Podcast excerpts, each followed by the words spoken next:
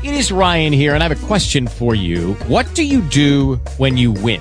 Like, are you a fist pumper? A woohooer, a hand clapper, a high fiver. I kind of like the high five, but if you want to hone in on those winning moves, check out Chumba Casino. At ChumbaCasino.com, choose from hundreds of social casino style games for your chance to redeem serious cash prizes. There are new game releases weekly, plus free daily bonuses. So don't wait. Start having the most fun ever at ChumbaCasino.com. No purchase necessary. Group. Void were prohibited by law. See terms and conditions. 18 plus.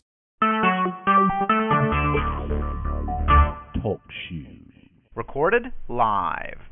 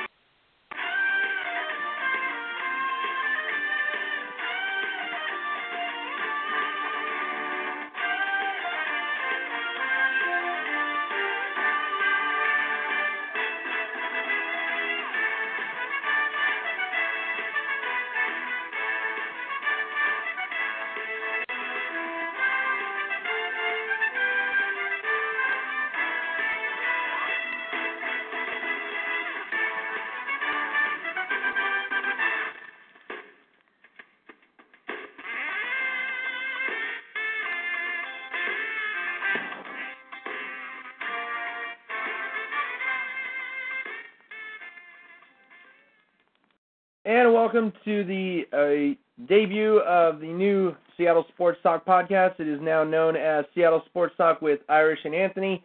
I am joined by my new co-host, who we hope to have many, many awesome podcasts uh, for a while now. Anthony Dion. Anthony, how are we doing tonight, my man?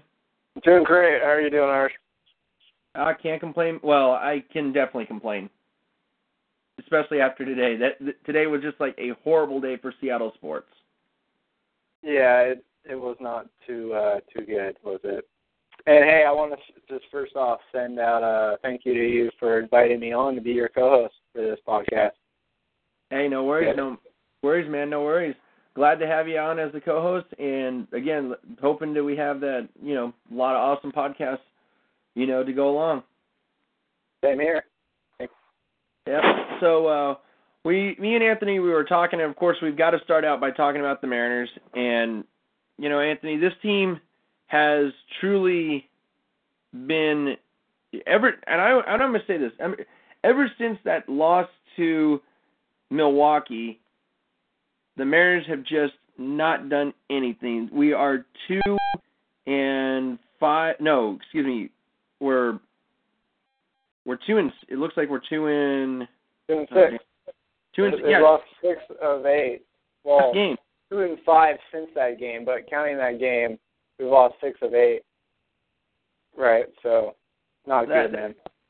No, that's not good. I'm I'm trying to figure out what has happened to this team because, you know, first of all, that game with Milwaukee was just in it was just an insane game to watch. I mean, first of all, Wilhelmsen blowing up, and you know the fact of the matter is is that you know Wilhelmsen he gets one he gets one out and can't get the you know can't get anybody else out. But you know during that game you saw Scott Servais did not have anybody warming up.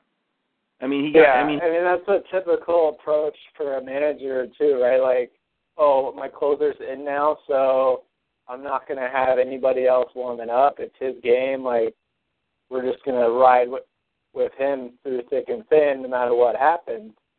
And we see how it went. You know, you get into a little bit of trouble, and you've got no option there to to kind of, you know, uh, put the fire out. So Exact- yeah, that me that I've always hated that approach. It just so frustrating to watch as a fan because clearly Wilhelmsen didn't have it. And, and you know, to Wilhelmsen's credit, like sure, uh, you know, he got hit hard, but if if Leonys Martin makes that catch in the gap, now there's two outs and nobody on, and even with Carter's home run, if he does go and hit a home run on the next next at bat in the same way that he did, uh, we don't know how that at bat would have played out with nobody on, and maybe Tom's a little bit more careful. Maybe he just walks him. But regardless, say he does hit the homer. Now you still have the one run, or I think it would have been two run lead. The solo shot. Either regardless, um, you still have a chance to win that game with two outs and still with a lead. If Aoki then comes over and, and makes the catch on the fly ball um, that subsequently came after Carter's at bat. So, you know, as bad as Wilhelmsen was in that inning, if the defense just shows up like it typically does, then you're out of it with a series sweep. And who knows how the next series of the Yankees goes, how this series that just played out with the White Sox comes through.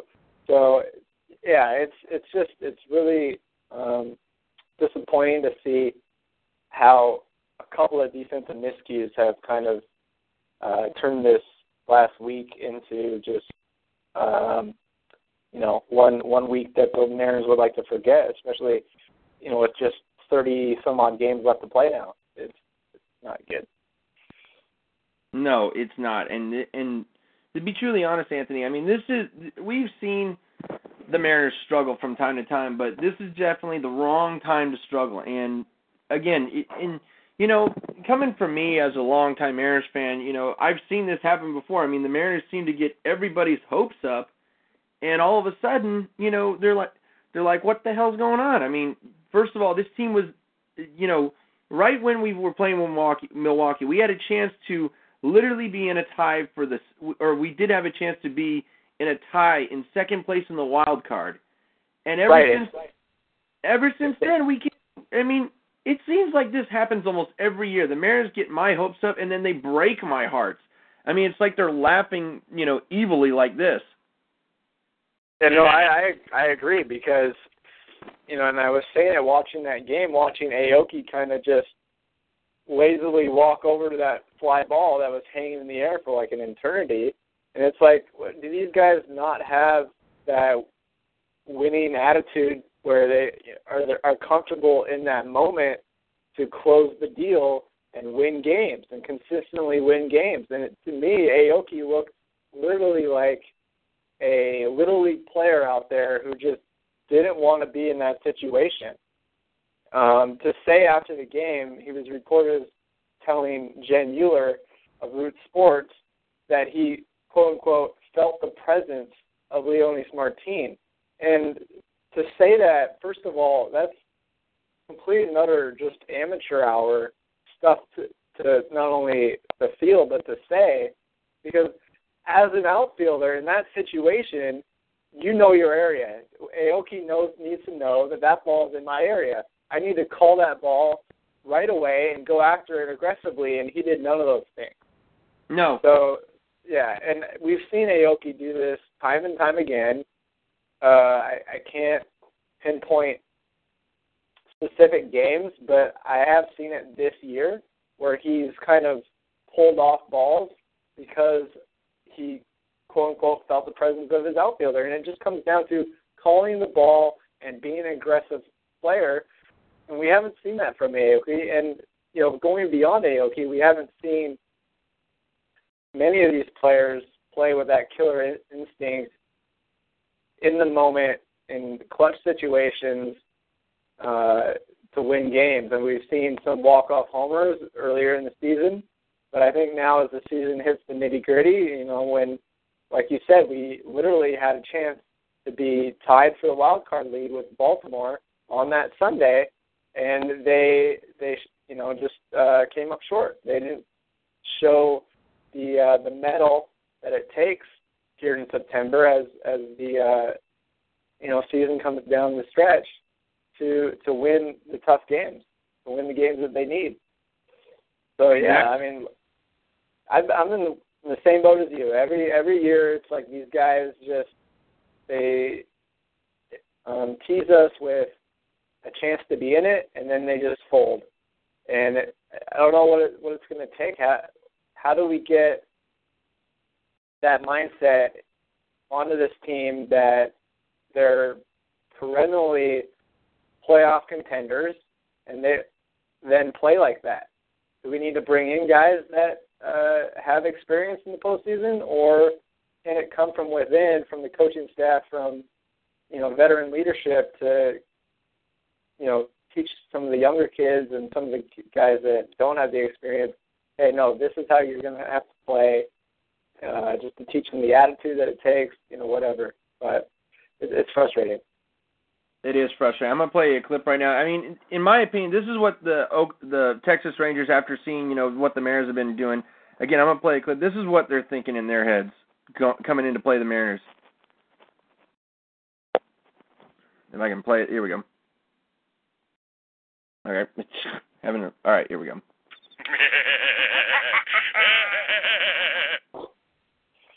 Yeah, I'm sure.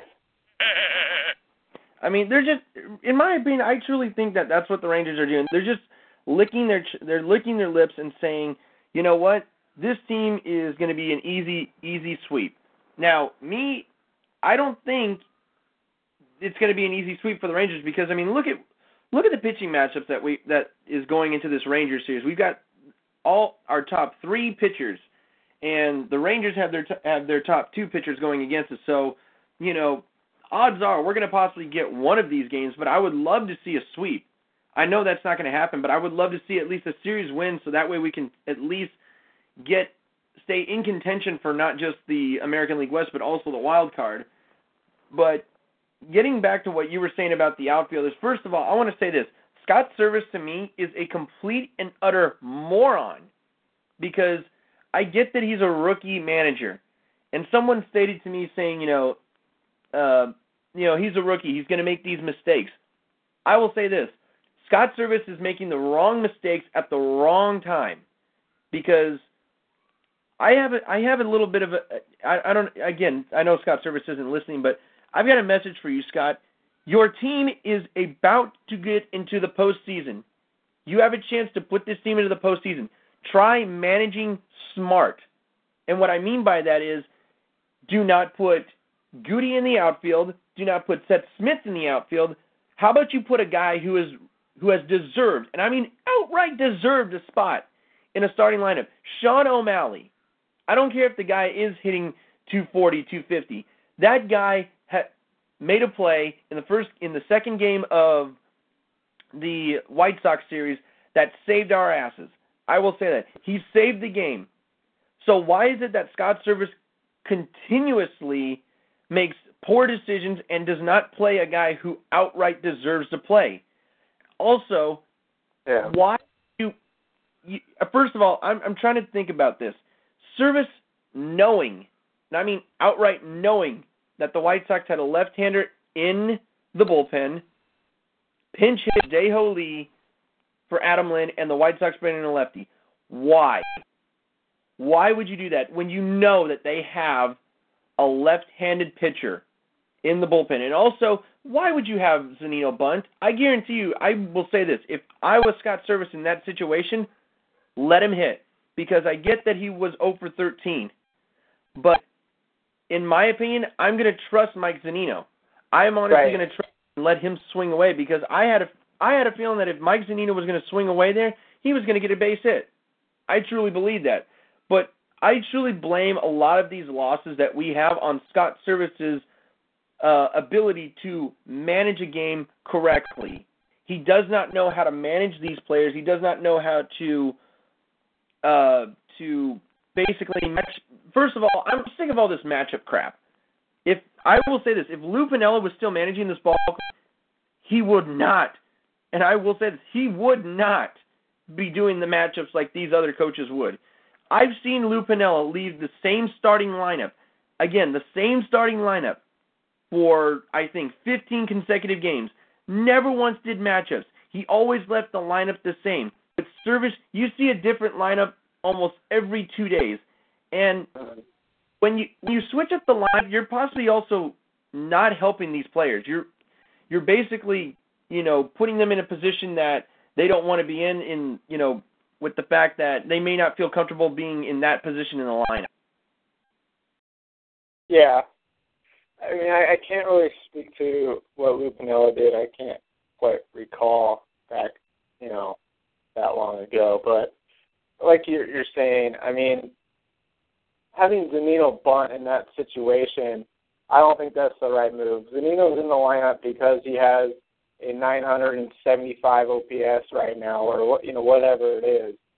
Um, and yeah, he, he was mired in an 0 for 12, 0 for 13 at the time, but um, his bunting ability isn't anything to to write home about, and you want to see your power hitters in that situation swing swing the bat. You don't want to see them laying down a bunt and uh, you know giving the other team an out. And I always say when you bunt, you play. You're playing for the one run. You're not playing for a big inning, and that's not the right approach unless you're looking to just tie the game in a postseason situation.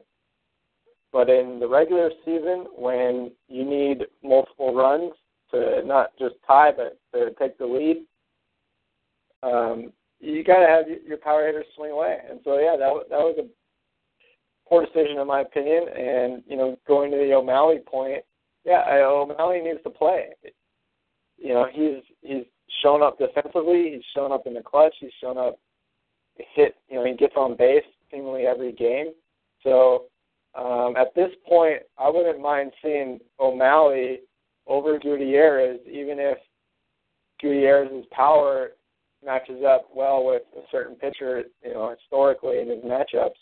Um, Gutierrez just hasn't gotten enough playing time over the course of the year to be consistent, and that's hurt him. Plus, we we, we all see now that he's lost a good step or two in the outfield, and that's uh, definitely hurting the team defensively. So uh, he's not as bad as Smith or Cruz. Those guys both need to stay out of the outfield as well. But Diaz still is a liability out there as well. So.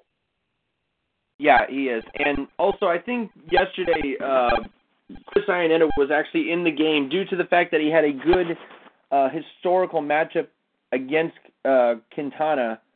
And that's another thing. Here's the thing. Look, I'm all for statistics, but I will say this: those type of stats do not mean squat, in my opinion, because I'm looking at this. I'm looking at the fact that I have a catcher who was at one point hitting at least at 250. Now he is barely even edging out the Mendoza line. And it, look, I know we have, I know we can't play Mike Zunino every day, but in my opinion, play uh, Iannetta on Sundays. I think you just play him one day a week. Do not put unless unless you are playing him on Sunday, do not put him in the lineup because I would have loved to have Mike Zunino in that situation. And again, you know, Mike Zunino's been struggling a little bit. Yeah, he's been showing us a little bit of what he did, you know, uh last year, but you know, I think he's going to go through that slump. He he was bound to go through a slump. I right. mean, Zunino's not going to come up and and not go through a slump. Uh, and he's faced some tough pitching the last few games. So uh, I just the one concern is maybe the strikeouts coming back, but hopefully, um, you know, he'll have a good series against Texas. And to your point, he should be playing every day. I mean, Chris Iannetta, I'm sorry, but he sucks. Chris Iannetta is not a good catcher, you know, major league starter caliber catcher. He's he's a backup, and he should be playing like a backup twice a week maximum, you know. Exactly. And, you know, I'm going to say this again, you know, why have we not seen Dan Vogelbach? Why? And I will say and I will say this. Let me rephrase that. Why have we not seen Goody, Seth Smith, Chris Iannetta, and Adam Lind DFA'd? Because here's the thing. I you know what? After that walk off home run against the Cardinals, I said I would not say another negative thing about uh, Adam Lind. I would not because I was very happy that he helped us win. But in hindsight, Adam Lind cannot hit the broadside of a barn. This was a terrible trade. It has not helped us. It, it's it's helped us a, a little bit, but it but in you know reality, it really hasn't helped us because what's the point of having Dae-Ho Lee and Adam Lind in the lineup if none of them can hit? And I'm going to say this: Dae-Ho Lee, this isn't just a slump that he's going through. This is a this is a point in his career where pitching him out. And I'm in, and you know, I have a couple friends who, you know, they don't want to hear that. They truly don't want to hear that because they're Korean. But you know what? You gotta you gotta wake up and smell the coffee. Dae-Ho Lee at this point right now sucks. Adam Lind sucks. None of them can hit because let's face it, Adam Lind in in my opinion, just Adam Lind, he straight up sucks. He's just like Chris Iannetta. He just sucks. Um, Seth Smith, he sucks. I've been getting Yeah. sick and I have been getting sick and tired of Seth Smith for the last now two months because for the I don't understand what has happened to him since the All Star break. He can't hit. Neither can Dae Ho Lee. And Dae Ho Lee pitchers have finally figured him out because they have I think what they've been doing is they've been getting into the clubhouse watching video on him and they found out what he you know, what he can hit and what he will you know, will swing at as as well. But you know, th- this also has to, you also got to put some blame on Scott on Scott Servais because in my opinion if I'm Scott Servais in this situation I'm saying you know what? Let's bring up Dan Daniel or Dan Vogelbach because he's I've heard he's been tearing the cover off the ball. We need a good left-handed hitter. Let's do it let's option Adam Lind because I mean let's face it he's not giving us anything. I mean I will say this DJ Peterson big bad break for him you know I really am a little upset that you know this has Horrible happened to him break, and of course it happens to us at this time of the season. You know, it, and it's just brutal. It is. It it's a terrible it's a terrible thing to happen to us, but you know, uh like like the saying goes, shit happens. But you know what? I wish him all the best in his recovery. I do believe he'll be back with us next season and and, and you know, in hindsight, I think we'll mostly see the Peterson Vogelbach platoon next season, maybe. But also, here's the thing: uh, with Scott Servais, do not pinch hit Guillermo Heredia. Don't do it, because here's the thing: he may not be hitting like you want him to hit, but guess what? He brings to your lineup also in your outfield. He brings a glove and he brings speed. What does Seth Smith bring you? Nothing. He brings you. He brings a guy who grounds into a, a double play when you really need a base hit. Again, Scott's service to me. Again, I get he's a rookie coach, but rookie managers would have figured this crap out by now that you cannot rely on some of these players. And in in my opinion, Adam Lind, Seth Smith, and Franklin Gutierrez, I will I don't trust. I do not trust one bit to be put in this lineup, and I don't think any of them deserve a spot. I think, I mean, I will even say this: I think Stefan Romero deserves a call up more than, or deserves to be playing uh, uh, a call up with. Uh, uh, oh, and uh, looks like we had uh, Anthony. We had Anthony lose. And hang on a sec, we'll figure this out. Hang on a sec. Uh, hang on a sec. Sorry about this.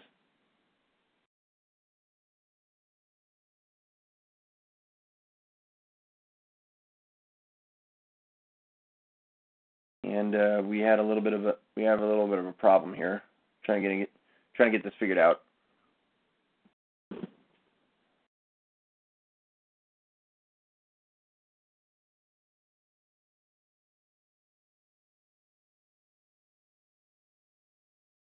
All right, so give me give us just a quick second. We'll be we'll be right back, folks. Uh, we gotta we gotta take a quick little break here.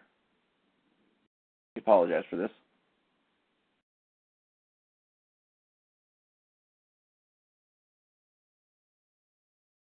Yeah, we just we just had a little bit of technical difficulties going on. Again, this is talk shoe, so it's going to happen. You know, a lot of times. Uh, again, I I do apologize for this. This is you know something that we try to avoid a lot of times. We always try uh, to avoid it. And um, go ahead and get uh, get uh, so we're gonna see if we can get. Um,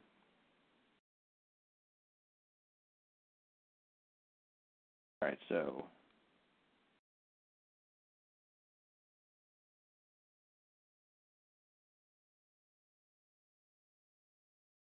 All right, again, again, I, I do have to apologize because uh,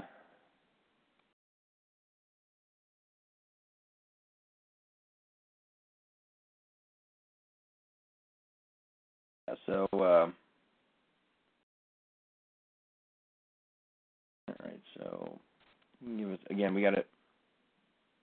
Um,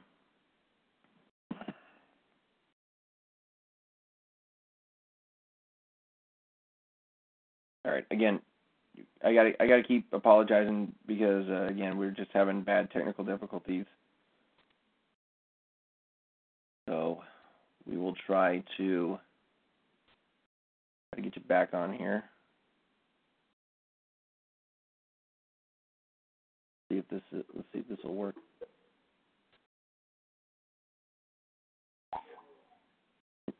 Nope, uh, apparently that wasn't it. Sorry about that.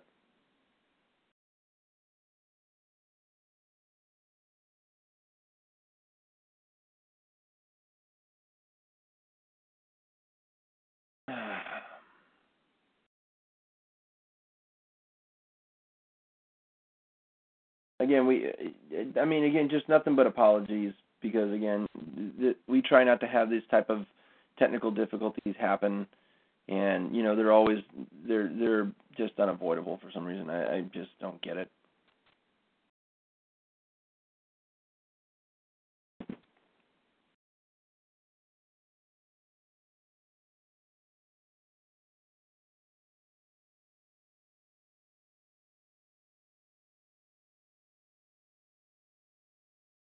Right. So again, uh, we we want to again. Yeah. So so we'll we'll try the Snapchat next week. So he's just he's gonna call back in a bit. Again, we we just want to want to flat out I I want to flat out apologize for this because again this is just uh, uh, you know bad connection and everything. So we'll get you right back into this. We'll get you, we'll, of course we'll get right back into talking about the Mariners. Soon as Anthony gets back in, we will get back into this.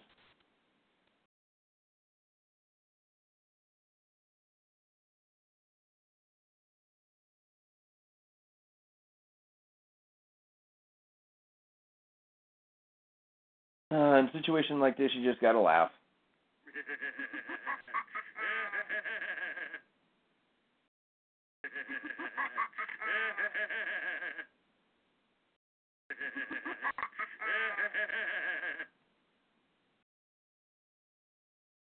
All right, so there we go. I think we got Anthony back in. And he's actually going to get off mute. Let's see if he does. All right, there we go. Got Anthony back. Hey, hey, sorry about Hey. that, man. Yeah, no problem. It's probably my cell phone must have dropped it. I don't know why, but anyways. All right, so anyways, we're again we're talking again back getting back on to what we were talking about, but you know, again if, if I'm Scott Servais again in the situation today, I still leave Guillermo Heredia in the lineup because I don't want to waste uh, a speedster in the lineup. I can't I can't afford to waste that, especially when the fact of the matter is, is that you know we're down by three runs. We need guys who can get on base, and we need guys who have the legs and everything. I mean, Guillermo Heredia, the hits are going to come. I mean, there's no doubt in my mind the hits are going to come, and but again, you know, you just you just got to be patient with him. And you know, Heredia, he's he's young. He's gonna he's gonna figure it out eventually. Yeah, you're right. And getting on that Heredia point, um, is he now? The, he's got to be the starting left fielder now, moving forward, right? I mean, I know Aoki went down on Saturday, but he's probably going to be back up come September when they make the call-ups. But uh, to me, Heredia has to be the starting left fielder because of his speed, because of his defense. This team needs to get more athletic, needs to be better on the base pass, uh, faster at the top of the order. Heredia brings all those things, and like you said, I think the hits are going to come. He just it's just a matter of him kind of getting comfortable at the big league level. Um, he's going to have his little for fours, but he's also going to have his three for fours, his three for fives. And so you just got to kind of stick through it and just accept the defense uh, portion of his game when he is having an 0 for 4 day. At least he's bringing the defense, bringing the glove, right? So Heredia should be the guy. At least, I mean, in my opinion, I'm, I'm curious how you feel about that. No, I, I truly I truly believe that Heredia is the guy. If if you're not going to start Heredia in left field, you start O'Malley. All right, that's just plain and simple because look, again, I have no confidence in Aoki, and I've told you this before. In my opinion, he looks like George of the Jungle out there in swinging on a vine out there in left field. He looks like he's about to smack, you know, into someone or you know plant his face in the ground or trip on. I mean, I've never seen a more unathletic outfielder in in, in Aoki. I mean, it's it's, Yeah, it's it's, it's ridiculous. No, I, you're completely right. I mean, he just he looks silly out there. I mean, and, and and here's the thing: I'm I'm baffled on how this guy won three Gold Gloves in Japan. How did this guy win Gold Gloves? There is there is I just I find Yeah. it Who's he competing against? Is it? I mean, is it just a bunch of like little leaguer people that don't know how to play the game? it must have been it, it that's the only logical explanation I can think of because there it, it, again there is no way this guy won three Gold Gloves in Japan. I just don't believe it because this guy again also and and let's face it, the Mariners outfield is one of the worst outfields in baseball because It's Again, horrible. because we've had Aoki and Seth Smith in right field, and I will say this: look, in my opinion, I know a lot of people are going to disagree with me, but if you're not going to play O'Malley, I would rather have Nelson Cruz out in the right field because here's the thing: there's a big difference between Franklin Gutierrez and Nelson Cruz, in that Nelson Cruz takes pride in his playing time, and he, and first of all, he would not even be positioned where Guti has been. I have no idea in that uh, fly ball by Justin Morneau, that should have been caught. Where in the hell was Guti? He was all the way in right center field. Why are you positioned all the way there? I Well, mean, yeah, in- that's that's another thing. Like, I don't. I mean, I'm guessing he's following the coaching staff's direction for positioning. Then but then they're just being stupid. Yeah, and that's what we have to talk about is the positioning of the outfielders, the positioning of the infielders. I mean, Taijuan Walker, he had, he pitched well today, I thought, and he oh, was, okay. Before you, he before was you say burned by. Go ahead. Yeah, before you say anything, Anthony, I want to say this. This this is the biggest thing that pisses me off about this team. Taijuan pitched his ass off. He pitched a brilliant game today. But does his offense or his defense help him out? No. Oh, yeah. You know why? Because they're basically saying, "Oh, we finally got a decent start from him. We're just going to screw him out of a start." That's what I'm thinking. Because, in my opinion, Guti doesn't give a damn. He does not look like he gives a damn anymore. He does not like he takes pride in anything that he does. He is a terrible hitter, and he is a terrible outfielder. In in my opinion, once the September call-ups happen, Seth Smith, uh, Chris Iannetta, Adam Lind, and Franklin Gutierrez have to go. Just no more playing time because I think that, in my opinion, Guti has reached the end of his career. Aoki is a just a cluster cluster F in the outfielder in the outfield position. Adam Lind, he he gives us good defense. No, I'm not going to deny that. He's a he's a great defensive uh, uh, first baseman, but he cannot hit no more. This what, and again, I'm trying to figure out this. Jerry Dipoto, why you first you traded uh, Trumbo when he was with the Angels. Now you trade him with the Mariners. Look at what he did. He has 40 home runs for God's sakes. Why would you trade a guy like that? I'd rather have him at first base than Adam Lind. Yeah, he he doesn't have a uh, good rapport with Mark Trumbo, I guess. Um, just doesn't like his skill set. I want to know. I mean, I want to know what Trumbo did to piss Jerry Dipoto off because that's just that's got to be something that I'm thinking. What did you do to Jerry Dipoto to make him want to trade you t- not once but twice Yeah. in your what, what what information does Mark Trumbo have on Jerry Dipoto that's making him send him to any team away from his team? I, it's kind of interesting, right? But uh, getting getting on to Gutierrez, because I think you're a little unfair on Gutierrez. I don't think he's um, you know not giving a shit out there. I think he does care. He's just he doesn't have the uh, the speed that he used to have, and um, you know obviously that's that's proving costly in how he defends uh, right field. But I, I think he's still a valuable piece. I I don't know. I mean, at the end of the day, I think we need to get faster. We need to get more athletic. And Guti's probably playing his last few games with the M's, but um, it's it's difficult because I do think he can provide clutch hits, but right now he's definitely just he's not producing like he was last season when he was called up. So um, his playing time should be cut. This should definitely be cut. We need to go with more O'Malley out there and, and right or left wherever the uh, opportunity arises. You know.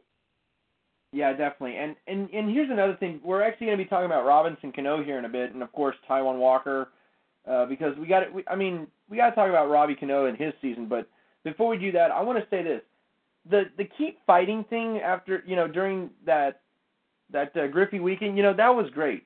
I mean, where is this? Where I want to know what has happened to that team. Where is that team gone? All of a sudden, it seems like this team does not want to fight anymore.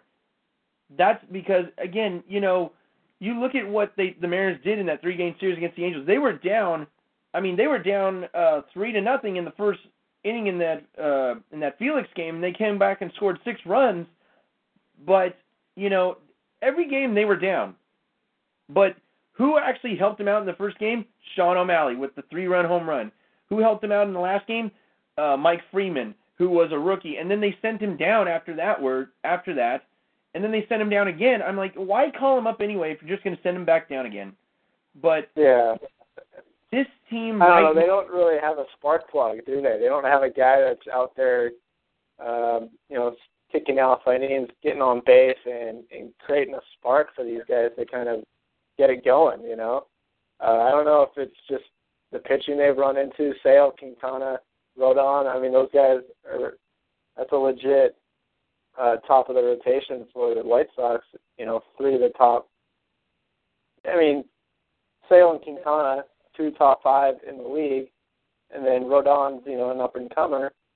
You know, so there's some tough pitching there, but um, yeah, I mean, certainly the offense just seems a little bit stagnant right now.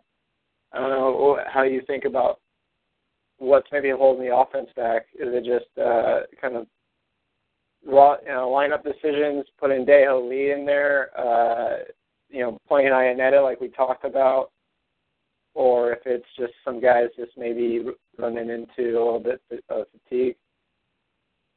I'm gonna go ahead. I'm gonna go ahead and put this out there because it seems like every time the Mariners lose a big game, it seems to affect them for several. And again, the big game Yeah. that they was that Milwaukee game, and it seems like that Milwaukee game is sticking with them because, again, the last time the offense really broke out was against the Yankees, and in that in that uh, win, that that uh, seven to six win. But you know, this team after that just looks like they just don't have it anymore. They they honestly don't want to keep fighting. They just want to just keep. It seems like they want to keep losing. I mean, Well, be, before we talk about Taijuan and Cano, I mean, we got to point to the series coming up against Texas, and Oh, that's a make or break. They need to sweep that series, winning Well- two out of three, just getting the win. I mean, that's just picking up one game. Right now, you're sitting eight and a half games back at Texas. You need to to really cut into that lead um, if you want to have any hope of winning the division. I mean, right now the Mariners are almost leaning towards just the wild card where they're three games out.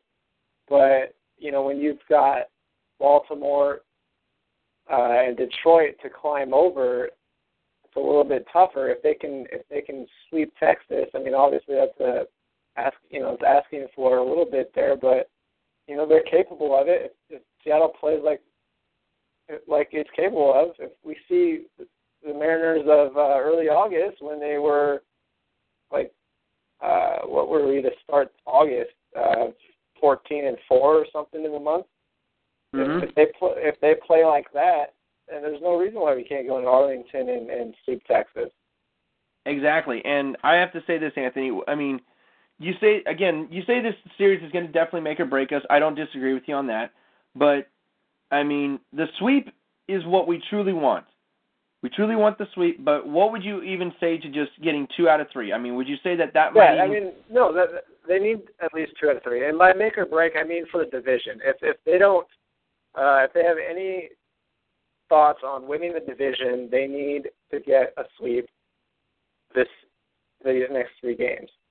Um, Def- but but for the wild card hunt because the East is still playing a ton of games against each other, you have a shot still in the wild card, even if you win the series, or even if you probably, uh, even if um, losing two out of three, they can't get swept. If they get swept, I think it's going to create a real tough challenge going forward. But if, if they can win the series, they'll still be in the hunt for the wild card. They'll have some momentum, and if they get the sweep, then they got the division still in the shot. And I mean, I don't know about you, but I'd rather get the division title and play a for sure five game series rather than the playing game. Uh, I just I just think that you know obviously winning the division is, is the, the better approach, and you don't want to um, you know set your sights on winning the wild card if you're still somewhat in the hunt for the division, and, and they are because they have seven games left against Texas. So if, if they can go five and two at minimum, pick up three games there, and then just play, you know, they're going to play 700 to 750 ball down the stretch here to try to pass Texas. I think. Yeah. And you know, you mentioned, and here's the thing: looking at the schedule right now, as of tomorrow, we're going to have one, two, three, or no, one, two, three, three straight weeks, three straight weeks of AL West matchups. We've got three against Texas. We got three against Texas. We come home face the Angels for three. Then we have the Rangers for three. Then we go to Oakland for three. We go to Anaheim for three. We take a day off on Thursday, come back and face Houston for three, and then we finally get.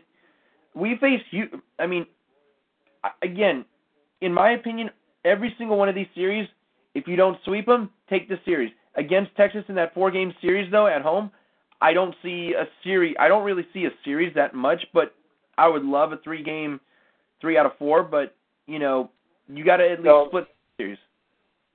Yeah, well, it's it's it's the time of the year where not just winning series but sweeping series is critical, and that's going to be huge, especially against the, the cellar dwellers, Oakland and LA. They've got to get sweeps, and these teams, Oakland and the Angels, they're going to be playing a lot of uh, you know rookies, September call-ups because they're well out of it. So you got to make hay because Texas is also playing those teams and uh, Houston will be playing them as well as the West, you know, pl- plays itself. So, you know, our schedule's soft, but so is Texas's, and we're you've got to you've got to get sweeps when you can get them because you know Texas is going to be playing the same games, likely getting those series wins, and where you can edge them is by getting the sweep, by winning that extra game, by doing the little things to, to come from behind and win the games that you weren't necessarily supposed to win. Exactly. And uh, before we actually get into our first break, we got to talk about Robinson Cano. I mean, this guy. I mean, we can't just also talk about Robinson Cano though. We got to talk about some other players. But Robbie Cano now 30 home runs, first 30 home run season with the Mariners, and Yeah, I think only his second 30 home run season of his career. Actually, he did it uh, back in 2012 with the Yankees at 29. So, uh, I think- Cano's Got a just having a hell of a year. I think he's got a chance for 40. Yeah, I mean, he definitely does. I, it's going to take a huge September for him and for the M's. So, um, if he if he has any any uh, of that stretch drive clutch kind of ability within him, I can see him having a huge September to get to 40 and help this team close down the stretch and get into the playoffs. Definitely, and you know, not just Cano, but you know, there there are two other guys who really need to help out this ball club and need to get hits when it counts, and that's both Kyle Seager and Nelson Cruz because it seems like a lot of times, like when Nelson Cruz, when there's bases loaded, he seems to ground out into double play a lot, but you know, he's got to, both of these guys have got to come up clutch. And let's face it, the Seager brothers, they're having they're having just a, an unbelievable years. I mean, Seager's having the Yeah. best he's having the best hitting season of his career. I mean, I've never seen Seager hit this good. he is steadily getting better every year, and I didn't think he was quite capable of doing it. I thought Seager was going to be a 265, 270 career hitter. He just didn't. He didn't go to the opposite field enough. But this year, he's really using the whole field, at least you know just enough to to get those extra hits and get his average up to I, what is he up to like 285 now? I think he is. Check real quick. But yeah, uh, regardless, um, he's having a huge year, and, and it's crazy to be doing it just when your brother is also coming out and having the type of season that Corey's had. And I saw a uh, write up on ESPN calling uh, Corey and Kyle's season perhaps the best season of a pair of brothers, or you know, brothers in MLB history. Yeah, And it- uh, you can't really argue against that, can you? No, you can't. And after today going three for four, Seager's hitting 290. 290. I mean, yeah, I, I honestly didn't see him capable of hitting 290 for a full season, but he's he's made those adjustments and he's starting to use the whole field more consistently, which has helped. Definitely. And uh, before we actually get into our first play, I mean, I want to I want to say this: I- Am I the only one who is surprised that Ketel Marte is hitting at 262? Because I did not see Ketel Marte hitting this low. Yeah, I mean, you would have liked to have seen some some market improvement after last year, but I think that DL stint really hurt him, caused him to miss a good month, and uh, just really curtailed any momentum that he had. What What do you think? Um, I think you're right, man. I mean, I'm looking at what he hit down in Tacoma. He hit 214 in seven games. So, I- I'm I'm trying to figure out what's up with Ketel Marte. I mean, in my opinion, look, if Ketel Marte can't pick it up, look, start O'Malley at shortstop because let's face it, Shawn O'Malley. I mean, people are even saying that to trade Ketel Marte and take Shawn O'Malley over him because I'm not I'm not going to disagree with that. I mean, it's not because that Shawn O'Malley is one of my favorite players on this team. By far, out of anybody who is not named Felix Hernandez, Kyle Seager, Robinson Cano, or Nelson Cruz, I mean, Shawn O'Malley is my favorite player. Because I mean, how can you not love this guy? He's just he's dominated. He's he's been he's been a he's been one of those guys in the clubhouse who it doesn't matter if he goes 0 for 4 or 0 for 5, you know, with just one walk. He brings that he brings that, Yeah. you know, that, you know, don't take no crap attitude.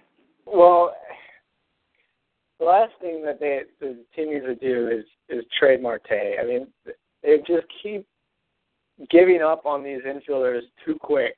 And we saw what happened with Brad Miller. That's exactly what they did with Brad Miller.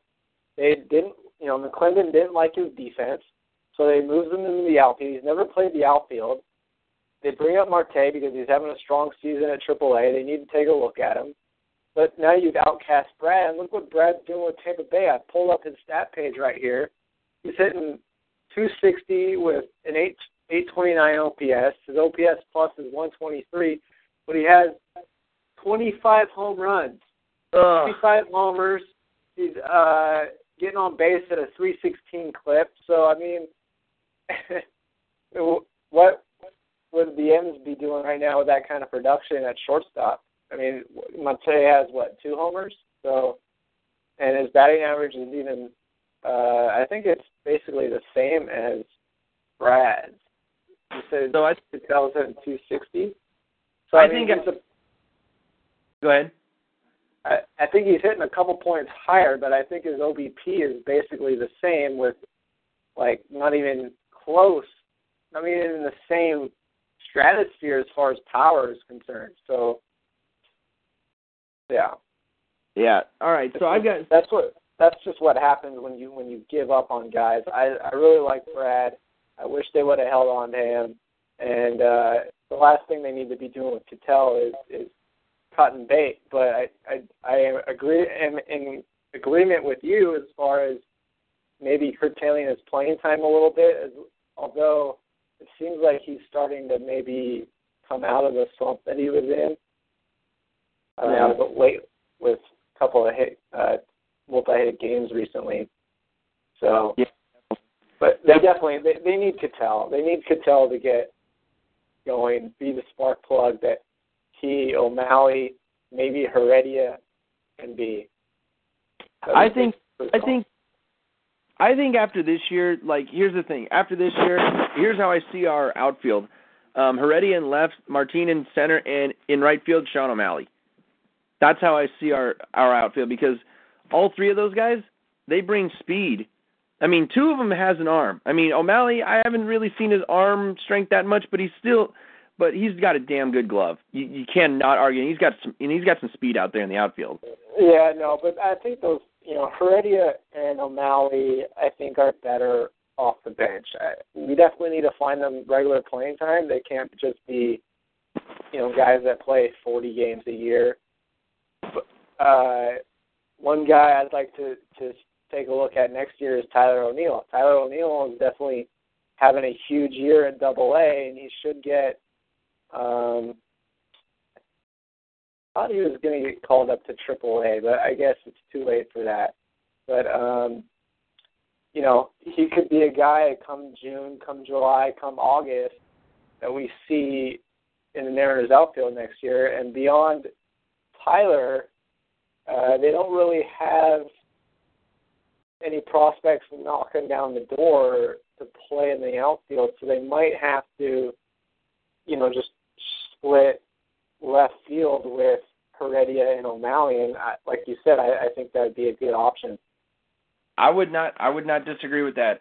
All right, so we are going to get into our first break. When we come back, we're going to get into the, of course, the Seattle Seahawks, but we're going to bring up an interesting topic that has been happening in the NFL and has a lot of people talking about it. But uh, while while we are on break, Anthony, I want you to put out a I want you to put out a poll on Twitter. I want to see who will win out. I want to see like if people would rather have Shawn O'Malley or uh, like I want to see who they'd rather have in the outfield, and I want to and I want to. This is going to be an interesting one. Who would you rather see in the outfield? Would you rather see O'Malley, Guti, or Nelson Cruz? Okay, I'll put that out there. And for any, the people listening, uh, you can follow me at Anthony Dion 03 and Dion spelled D I O N.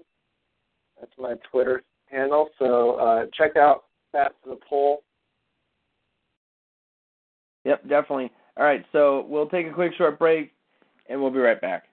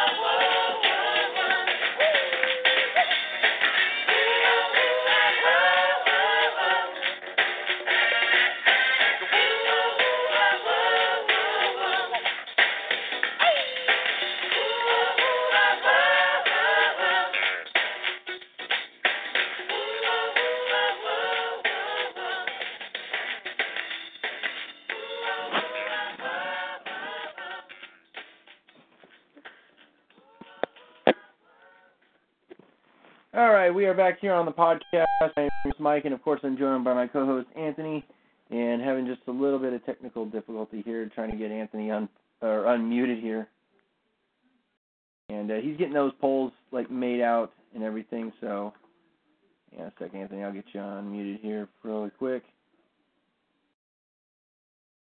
And we are having again some problems. Jeez, every um. And uh, all right, so let's see. Can I do this again? All right, there we go. Now he's off. Now he's off mute. All right, welcome back, Anthony. Uh, uh, All right, so Anthony put out the polls. By the way, he's going to put out the polls. Uh, and again, so you guys can decide on Twitter. You can follow me at IrishCarbomb21 on Twitter, and you can follow Anthony at Anthony Dion03, which Dion is spelled D I O N.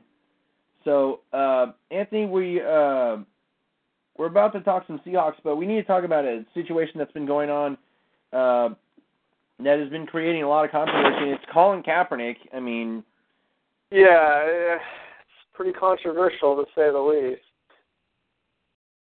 it is, it is, and I mean, I mean, I'm going to say this. Look, Well, Uh, so give give the listeners an idea of what happened before. I mean, just in case they ha- they don't, you know, have been paying attention to the news. Yeah, so what happened was is that uh, the last preseason game during the national anthem, Colin Kaepernick refused to stand up for the national anthem. Um, and I will say, he was shown sitting on the bench by himself as the anthem played. yeah, and he was saying he's trying to take a stand for you know people who are being oppressed in the United States. He's trying to take a stand for people who or for everything that's going wrong in the United States. But I'm going to say this: you doing that, Colin, is just making things worse. It's not helping. I'm I'm being truly honest. This this is not something that is helping. And not only are you making yourself look bad, you're making your team look bad. But what but what gets and and here's the thing, Anthony. What gets me is that his teammates are standing with him, so to speak. I mean, why are they? Why are they honestly? Why are they honestly with this guy? I mean, this that, that is ridiculous. Yeah, well, that's the interesting thing to me uh, because I don't really want to get into, you know, whether you support Colin or not on that decision. I, I think it's interesting um, how his teammates respond to this. I mean, Chip Kelly basically just said Colin's exercising his right as a citizen. He didn't really condone it or uh, speak out against it. So, I mean, from all that we know, Colin's going to keep doing this. And how do his teammates react? If are any other teammates going to start doing this as well? I mean, if if he is joined by other Niner players in protesting the anthem, this will be a huge story all across the United States, not just across football, but and then it's a huge distraction for the Niners. Uh, but you know, going beyond just the distraction of the team, but just how big of a story that can be if if he's joined by the rest of his, uh, or at least a percentage of his teammates in doing this, if it's not just him. And so I'll be interested to see what happens with that, whether or not he's joined by teammates and how many teammates and and just how dysfunctional that could make the Niners through this season. Yeah, definitely. I, I full heartedly agree with you. I mean, I mean this this is my take on it. Look, I mean, there's there's a lot of things that is going on in this country that you know I don't agree with, and there's some things in this country that are going on that you know I'm just really don't want to get into because it's they're they're very interesting interesting um there there are topics that is going on in this country that is just very sensitive to people and right. and again, you know, you if you word it if you word something the wrong way, people will take it in a very bad way. So that's why, you know, with me, I don't want to get into these types of these discussions, but I will say this. Um, I have the utmost respect for a 49er fan, and I don't know if you've seen this, Anthony, but a 49er fan spoke out on a video saying, you know, if you want to take your 168 million dollars, that's fine. This is how I'm saluting you. And he burned a Kaepernick jersey while playing the Yeah. national anthem.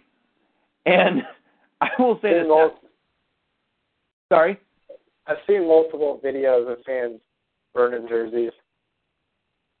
Yeah, but I mean, it was again that was just a, one of the better, one of the best things I've seen because it's again, you know, there, there again, there's just something that you cannot discuss on the radio like this, and it's not something we're going to get into because again, Right. This will, is not the right podcast for that. I mean, if people want to listen to political topic, political discussion, they should go to another podcast. And we're talking sports here, but uh, it definitely is in the news because of what Colin Kaepernick did. And if we can just talk about the peripheral, how it affects the 49ers, how it affects the NFL, um, I think that's worth talking about for you know a couple minutes, but um, definitely, you know, we can't be dive into the political topics. Mm-mm. That's not the right forum for that. So, I will say this to end this topic. I will say this: um, you can people can stand up for what they want to stand up, but you need to stand up for something that you truly understand. And I will say this: I don't think Colin truly understands in a political or you know social type of turn of what is going on because again i believe that he grew up in a very rich family very rich uh non-minority family, and right. and he does not. Again, I don't think he truly understands what is truly going on. So Yeah, But- and, and my my question for him, if I had a chance to interview Colin Kaepernick, is you know what spurred this reaction? What spurred this um, decision he made? Was it you know recent shootings, uh, or has this kind of been percolating within him for some time? And and how long? How long has he thought about doing this? Is this just something that he just can't like? We got to understand what just exactly where Kaepernick is coming from. You know, maybe he has a passion for U.S. history, and maybe he's kind of dug up things in it through his course of of his education and, and really looked hard into this subject. We don't know. So um, before you know, we really take a hard stance at all you know, in either way, it'd be nice to hear what Colin Kaepernick, um, where he's coming from. So anyways. Definitely. And uh, I will end it by saying this again. You know, this is a situ. This, if you wanted to stand up for what you wanted to believe in, I think this was the this was not that was not the right decision to do it, because you're not because what the way he did it, it's just it's just creating a lot of drama for this team, and it's, right. and it's Right. and it's honestly making the 49ers look bad. And look, I don't Yeah. you know, you know, here's the thing. I don't I don't truly hate the 49ers. I think they're a terrific franchise. I mean, you got to give it up to a franchise who has 5 Super Bowls, but the fact that Colin Kaepernick did this in the way that he did it without giving a true explanation of why he did it is making himself look bad and it's making not just his teammates look bad, but it's also making the team look bad and it's getting a bad name for the Niners. And look, I don't want anybody to get a bad name, but I will end by saying that Colin Kaepernick, in my opinion, is a very unpatriotic piece of garbage. And if he does not want to stand for the national anthem, go live in a different country. That's all I'm going to say. Yeah, and that's another reason why I have that question for Kaepernick because maybe this is sort of a kind of shot at Chip Kelly. Like he does doesn't want to be on the Niners. We all know he asked for a trade. He didn't want to be there. Maybe it's just a way to kind of get back at the Niners, create this turmoil. So that that's why I want to know, you know, how long have you been thinking about this, Colin?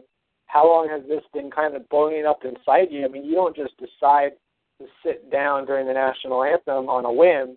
I mean, this has to be something that you've thought about, unless he is just kind of playing a game, trying to get the Niners to be even more dysfunctional and maybe trade him. You know, so but yeah, let's let's just let's end it there. Um, definitely an interesting topic, but uh, it's yeah, it's it's disappointing to see that for sure. Yeah, it is definitely. And now we're going to be getting on to the Seahawks. And I will say this, man. Seahawks, they're looking pretty good this preseason. I mean, you know, I haven't been able to get to see the games. I've seen the highlights and everything, but I will say this: Trevone Boykin, he's really impressed me with the way he's played this preseason. Yeah, I mean, Tra- Trevone, I think, still has a, a long way to go. I mean, it's, he definitely has the mobility, though, that I think the Seahawks want in their backup. They want to keep the same kind of style that Russell has. That way, they don't have to kind of change the system.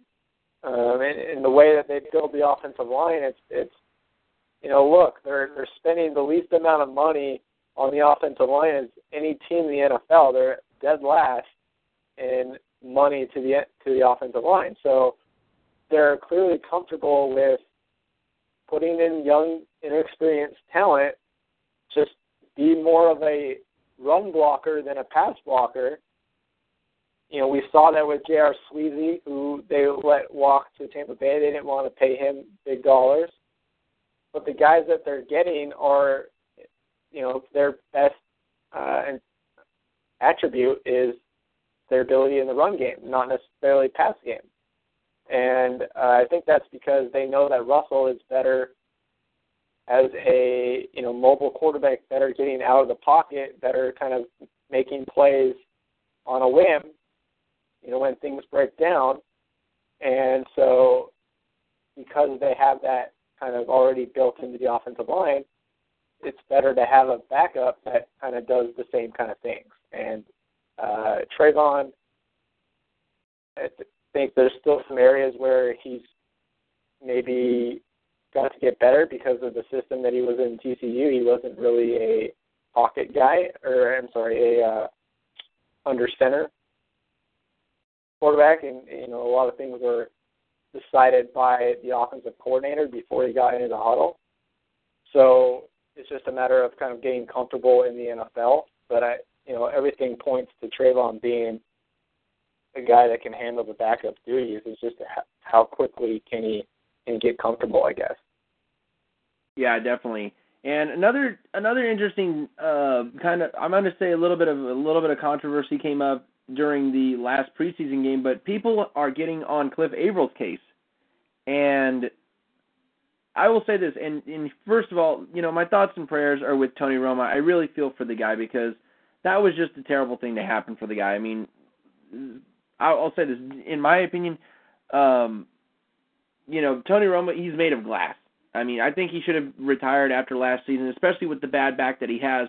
But now people are saying, you know, oh, Cliff Avril, he did it on purpose. You know, Cliff Avril did this, and Cliff Avril showed no emotion when he made the tackle. First of all, here's the thing.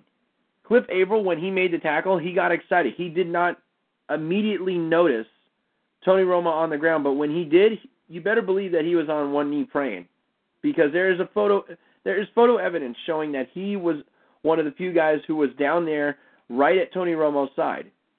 So before you honest, so before any of this is why I don't really care for the Dallas Cowboy fans because their fan base is one of the more overreactive fan bases in the NFL because they are they wanted they they truly want to lash out right away at one player if their uh if their player gets hurt. But yeah.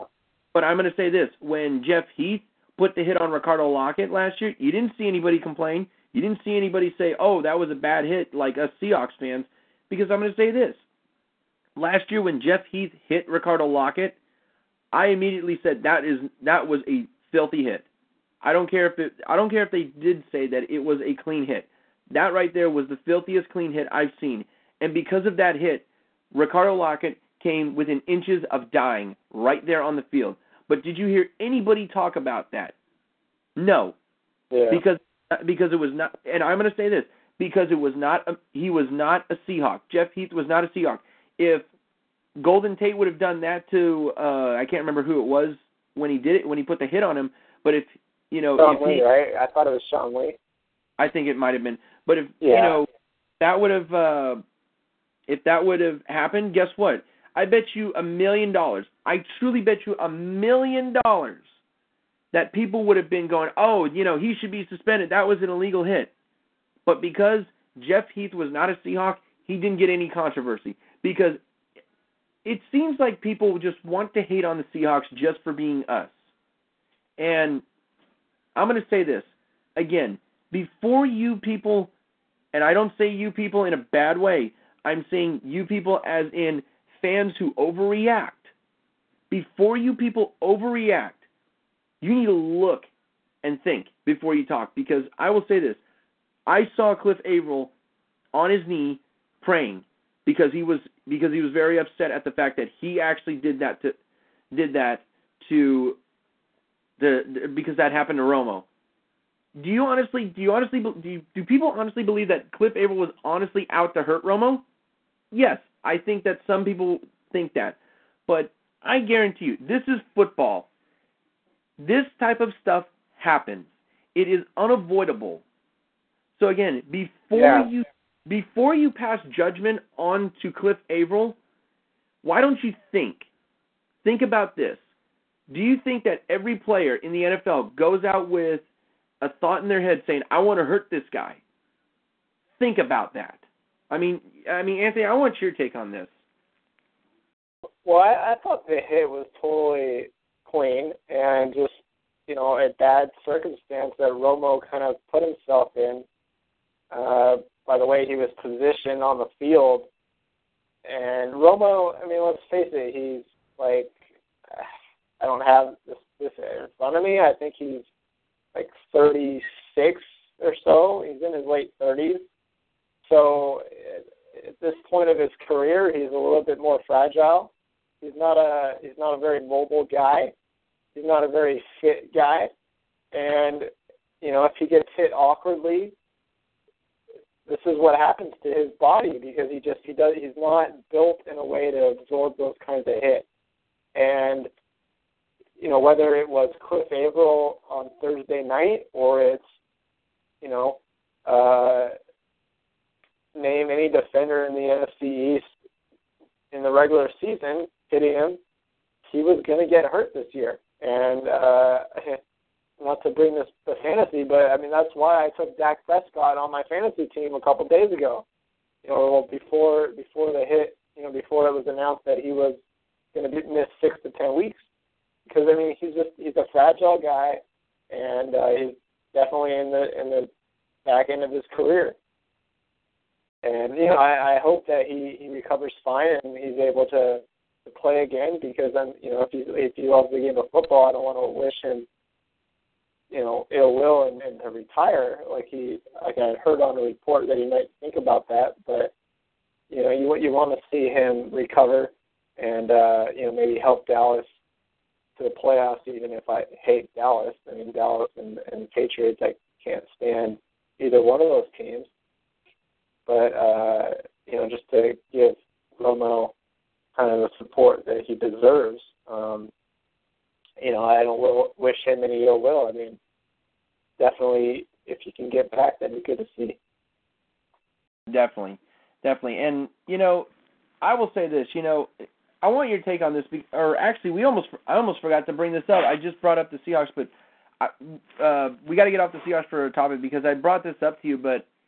I want to know your t- your opinion on people wearing Seahawks gear to Mariners games because I brought this up to you Right. and and and and first of all, I'm going to give my take on it. I hate it. I Yeah. truly hate. It. I truly hate it because it just shows that people care more about the Seahawks and don't really give a damn about a team that is you know bound, possibly bound for the postseason. I mean, let's face it. I mean, the Mariners they can they can get to the postseason. They can get to the postseason. But you know what? I will say this. When I saw, and I will say this, I saw about five people at the Ken Griffey Jr. Hall of Fame night where they retired his number wearing Seahawks gear. And I will say this I didn't just say something to them, I lit them up because I was so upset. Yeah, well, well, good for you. I, I think anytime you consciously decide to wear gear of another team when you go to a sporting event. I just I think that that's a little bit, um, you know, for the lack of a better word, I just think it's kind of douchebaggy. Like you're just being a douche. Don't wear Seattle Seahawks gear at a Seattle Mariners game. Don't wear Seattle Mariners gear at a Seahawks game. Like it doesn't make sense to me. Um, I do in the in that mode, like I guess it's okay. You know, you're a Seattle fan, repping one Seattle team, but I, I definitely think that you should leave the Seahawks gear at home, put on a Mariners jersey, put on a Mariners sweatshirt, put on a shirt, do you know, bring out some Mariners gear and wear that. Like it's not that hard. No, it's not. Now, I will say this, Anthony, and I will say this. Um, earlier this season, when the Mariners were in Baltimore, I saw four people dressed up in Seahawks gear, hat, T-shirt, everything, with a 12th man flag at the stadium. I almost, I almost shit myself because I I almost did because I'm like, do you realize you're at a baseball game? I mean, look, and I even and I even this is the same thing if any anybody does it. Not just I think Seattle fans do it mostly here than any other than any other uh, fan base because people are more proud of their football team than their baseball team. I get that you're proud for the Seahawks. I get it.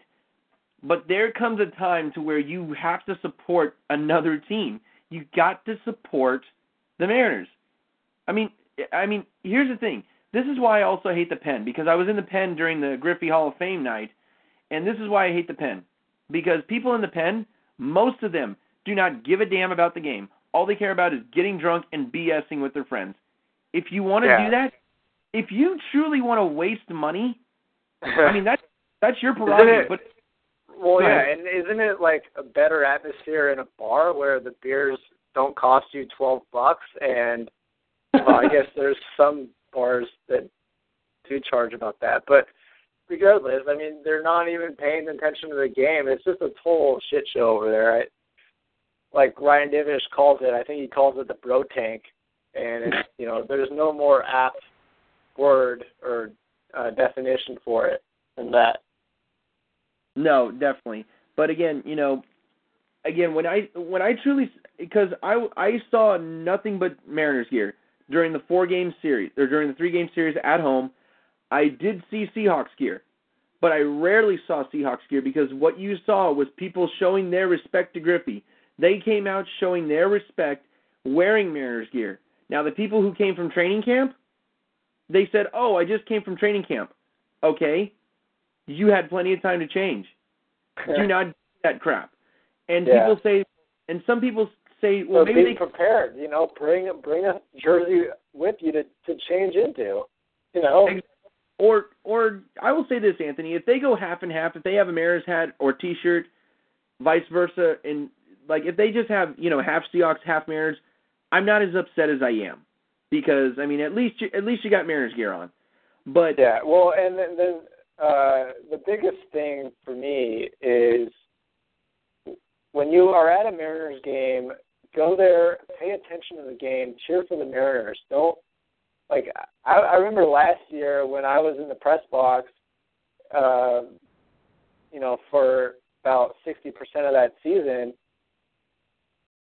Every almost you know it would happen quite quite often during the the week games, you know Monday through Friday when there wasn't a huge crowd, when fans would just start chanting "See Hawks, See Oh, my- uh, at the game, at a Mariners game, and it's just it. I almost lost it. You know, like how do you I- do that? I don't I don't get it. It's and it's pissing me off. And I'm I'm a diehard Seahawks fan, and I can't stand it. I will say this, Anthony. I got a story for you. I mean, I know we're going off topic here. We'll get back on the Seahawks, but it was two years ago. I think not to this day, but maybe a few days. But to this day, I went to a Mariners game, and after the game, we just got done winning it, and it was a fireworks. And all of a sudden, I hear people chanting "Seahawks, Seahawks," and I lit into him. I said, "I said, are you effing kidding me? You are at a baseball game. Does it look like we are playing football? Does it look like people are wearing helmets and pads?" I said, "If you are that drunk, get the f out of the damn ballpark, and stay out. If you are going to be that stupid." Yeah, and just just don't show up. You know, if if if all you care about is the Seahawks, don't come to Mariners games. We don't need you there. Just watch it from home. Just go to a bar. Um, we want I want Mariners fans cheering on the Mariners. I don't want Seahawks fans cheering on the Mariners. Exactly. And last year I went to a game and I and here's the thing, a lot of fans they chant Seager instead of Seahawks and some dude honestly got pissed at me there. I'm like, "Why? What's what are you getting upset at me? I'm cheering for our team. I'm not cheering for the Seahawks. I'm making I'm making a Seager chant instead of a Seahawks chant because Yeah. politically They got mad at co- I'm sorry? and they got mad at you because you weren't chanting Seahawks with them. Exactly. Yeah. But I got a lot of people to chant Seager because the King's Court, they do it. And that's what I like. I like the fact that the King's Court actually does that. But again, the bottom line is this. If you go to a Mariners game, you wear Mariners gear. Or if you are or I don't understand this. Why do some people come in like with Pirates gear when the Pirates aren't even playing? But at least they're wearing baseball gear. I Yeah, mean- they're their own kind of fan, right? Like just like in the postseason last year, that Miami Marlins guy just Oh God. sat behind home plate at Wrigley Field, decked out in Miami Marlin. Like he must have been spending twenty grand to be at all those games, to travel and all that, and he's not even a Cubs fan. He's not even uh who are they playing? Uh, the Dodger. I can't remember. Pirates. Yeah. Yeah. He wasn't a fan of either one of those teams, and uh he's he's rocking Miami gear. But you know, to each their own. I mean, if he's a baseball fan and he wants to show which team he supports, go ahead and do it. But yeah, don't don't wear football gear at a baseball game. I mean, that's my two cents. yeah, bottom line is just don't do it, folks. But getting back onto the Seahawks, I, I want to I want to say this. First of all, Dak Prescott, he did he looks damn impressive. I will say this. I mean, Yeah. I was saying that you know if the the I was saying the Cowboys have a chance maybe to go nine and seven, nine and six at the most, or excuse me, ten and six. But maybe with Dak Prescott, they might even do a little bit better if they stay healthy at least. Right. I I I think the Cowboys aren't going to really see any drop off. I mean, at least from what we've seen early on of Prescott, he's got kind of that moxie to to to have a solid rookie season. So we'll see. I mean, 16 games is a long long schedule for a rookie, and he's going to get he's going to take his shots um, from defenders. You know, he's going to get hit, and we're going to see how he deals with you know, with a little bit of adversity when it comes his way. But he he does he looks pretty good so far. He definitely does. I I, I full heartedly agree with you. Um, so let's but uh, going on talking about the Seahawks here. How what do you think about the wide receiver group? And you are, are we going to see a breakout year for Paul Richardson this year? I think we, I think we will actually see Paul Richardson because I mean, look at him right now. He's healthy. And I will say this on that touchdown, when I saw him get that touchdown, he didn't just look pumped up. He looked like he was say, saying, "I'm fully ready for this season to start." He was just exuberantly pumped. Well, he and he needed to play like that. I, I feel like uh obviously his first three seasons he's been hurt. He hasn't been getting on the field enough. And now he's finally healthy. Can can we see the downfield game that Paul Richardson brings to the table? Can we can we see that from him? Can we see him also running the, the post routes, the the slants? I, I think Paul Richardson is the key to the wide receiver group because honestly, I do not like Jermaine Kearse at all. I'm a UW fan, but Jermaine Kearse in the NFL just he's not a good NFL receiver. And for him to be starting, I think it's a joke. I don't think he's capable of being a starting wide receiver in this league. He's a 40 catch guy. That's three catches a game. That's that's pretty bad.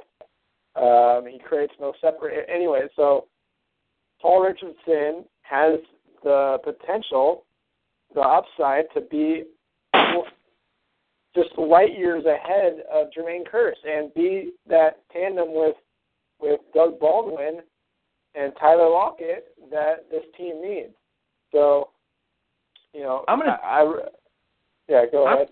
I'm going to say this, Anthony. Like, just imagine, just imagine this. Imagine Paul Richardson and Tyler Lockett's speed, along with Doug Baldwin. Imagine that type of threat going along with Jimmy Graham. Yeah, that's exactly what Darrell Bevell and Pete Carroll are imagining. That's why they love Paul Richardson, and I just, I, I really hope that he gets on the field more than Jermaine Kearse, that he gets his looks more than Jermaine Kearse gets a few more targets than uh, you know maybe Luke Wilson was getting or whatever. Paul Richardson needs to start seeing the ball, and hopefully Russell feels the same way. Definitely, definitely, and you know, um, you know, not much, to, not really much to talk about the Seahawks because I mean, let's face it. I mean, the preseason is preseason, but I mean, I do want to say this before we actually. I think we're going to get on one more topic here, and I, I don't think you mind talking Sounders, do you? Uh, I don't mind. No, but I can't really. I haven't watched a whole lot of their games, so um, I'll probably just agree with you here and there. But yeah, I don't really have the, the well, Sounders I, I, knowledge. Thunderbird. Are you a Thunderbirds man? Yeah. All right, so we'll definitely talk about Thunderbirds because we're about because we're close to the hockey season. But um, I do want to say this. Uh, I want to to ask your opinion on this. What is your take on people who take preseason games like dramatically, you know, serious? Like the people who actually got so bent out of shape over the loss to the Vikings. I mean, in my opinion, Really? No, I've seen I've seen so many people. They're like, "Oh, that was a terrible flag. This and this. You know, why would you pass that?" There's Bevell screwing up again. I'm like, guys, it's preseason. Does it really matter if we screw up right now? Does it honestly matter? Yeah, um, those are some unique guys. I think uh, it definitely takes a certain kind of fan to get worked up over the preseason games and make you know get uh, worked up over certain calls by the coaching staff or officials, you know what have you. Uh, look, it's it's the preseason. Let's take everything with a grain of salt. Let's just I watch the preseason honestly to see the reserves, to see the young players play. You know, players like Alex Collins, DJ Prosise, uh, Eric Pinkins, uh, Ty Hill. Uh, you know, these guys that you're not going to see play or that you want to see maybe make a case for a starting role. Um, that that's why I watch the preseason. I don't I don't watch the preseason to see uh, Russell Wilson go six for eight for sixty yards and a touchdown. Like great, like this is the preseason. He's not even facing uh, the elite pass rushers on on any of the teams that we play, right? So yeah, I mean preseason should be about watching the backups and Definitely. just watching watching your team play football again. Definitely. And uh, before we get into the break, I also want to say this to uh, a lot of our baseball fans. Uh, if you don't know yet, but the Bakersfield Blaze, who is the, I believe, the single A, Yeah, that's yeah, the uh, high, that's the high A California League team. Yeah, they will at the end of this season they will be uh, moving back to Ca- to the Carolina League, so out of the Mariners organization, and they are playing their final regular season home game tonight, leading three to no, uh, leading three to nothing. And I will say this: I really wish the Bakersfield Blaze a very a whole lot of luck, and uh, I will say this: I'm going to miss them in our organization. So I'm curious as to see is who is going to be the high A representative for the Mariners this upcoming season. Yeah, it's interesting. Um, we'll see where they go, which which uh, other affiliate might open up. Uh, they definitely need to pick up a team there, though. High A is an important uh, affiliation, so uh, it'll be interesting to see where Dipoto and his team uh, decide to go. Definitely. All right, so we're going to go into our last break, and when we come back, of course, we're going to talk a little Sounders, and we're going to talk a little, and we're going to definitely talk about the the Thunderbirds and their upcoming season because let's face it, I mean, this Thunderbirds team is going to be exciting for this season. So, again, we will take another quick short break, and we'll be right back.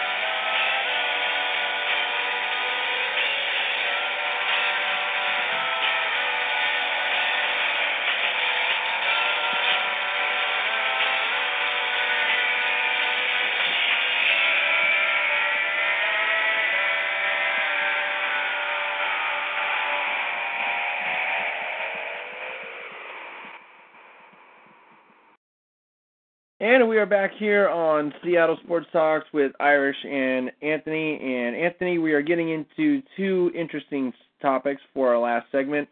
And let's start off with uh, with what we know, with what you know, man. I want to get I want to get your topic on what you know on this one. But Thunderbirds hockey is coming very close, man. We're only like a, literally, basically, almost a month away from Thunderbird from the Thunderbirds opening up the season. Yeah, it's exciting. Um, the T-Birds had a great year last year, and they should be, you know, fav- pick favorites again if, I mean, in the uh, Pacific, if they can get uh, Barzal to return. So uh, that's the, that's obviously I think the key is seeing Matt uh, play his final season for the T-Birds this year, right? Definitely. And you know, I will say this: I went to oh, I think it was about 10 Thunderbirds games last season, and only one game was lost. It was only, or no, actually every single game I went to they won, but I went to one down in Portland where we beat the the Winterhawks four to one. But you know this Thunderbirds team last year was unbelievably exciting to watch. I mean, just for not even a minor league team. This team can't even be considered a minor league team. I mean, this is a junior division team and you saw, and I know you saw the excitement that everyone was just.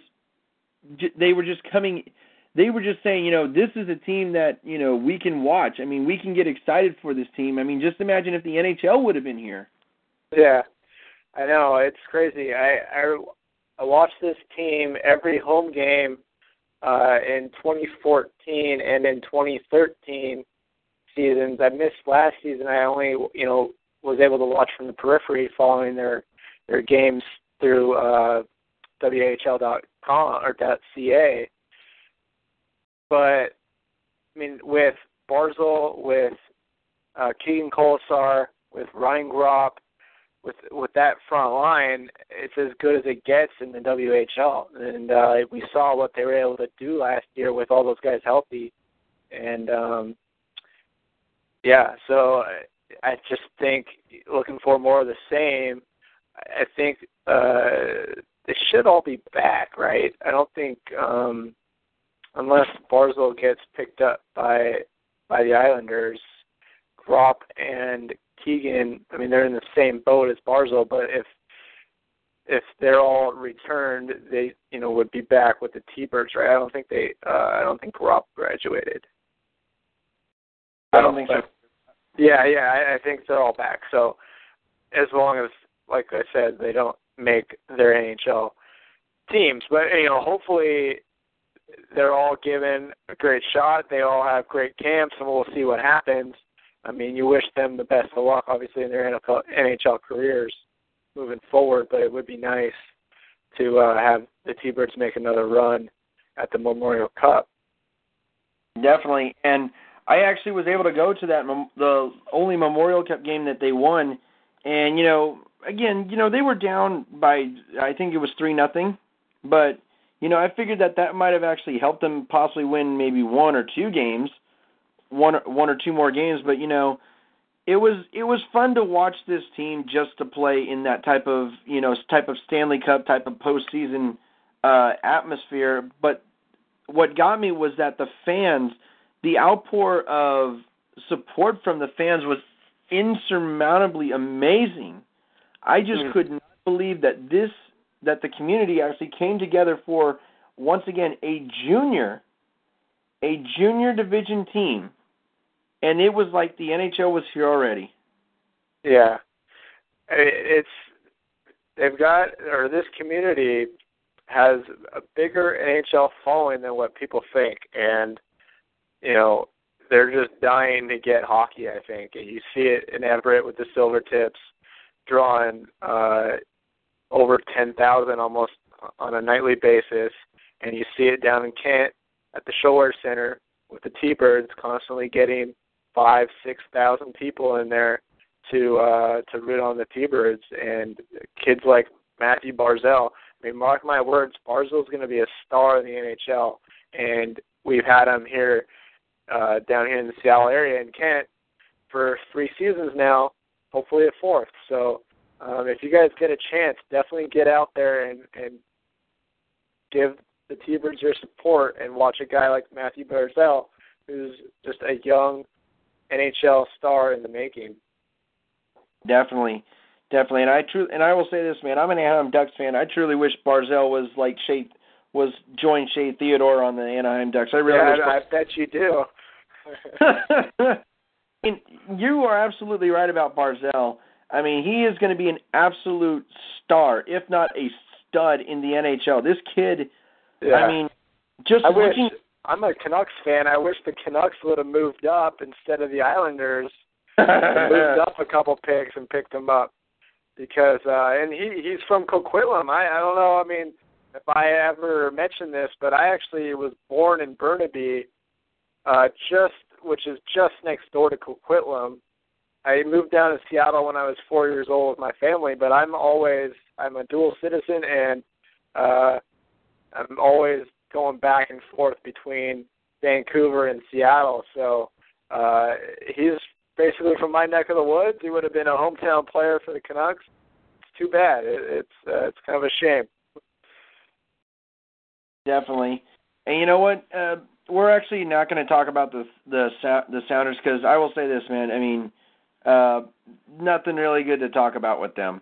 Uh, I'm just Yeah. gonna say, but Uh, I, I'm kind of of the mindset that um, uh, the MLS is kind of a minor league soccer organ or league, you know, compared to the EPL or uh, you know what's going on over over in Europe. So I don't, you know, this is just me. I don't pay a whole lot of attention to the MLS. I know other people will, and that's their prerogative.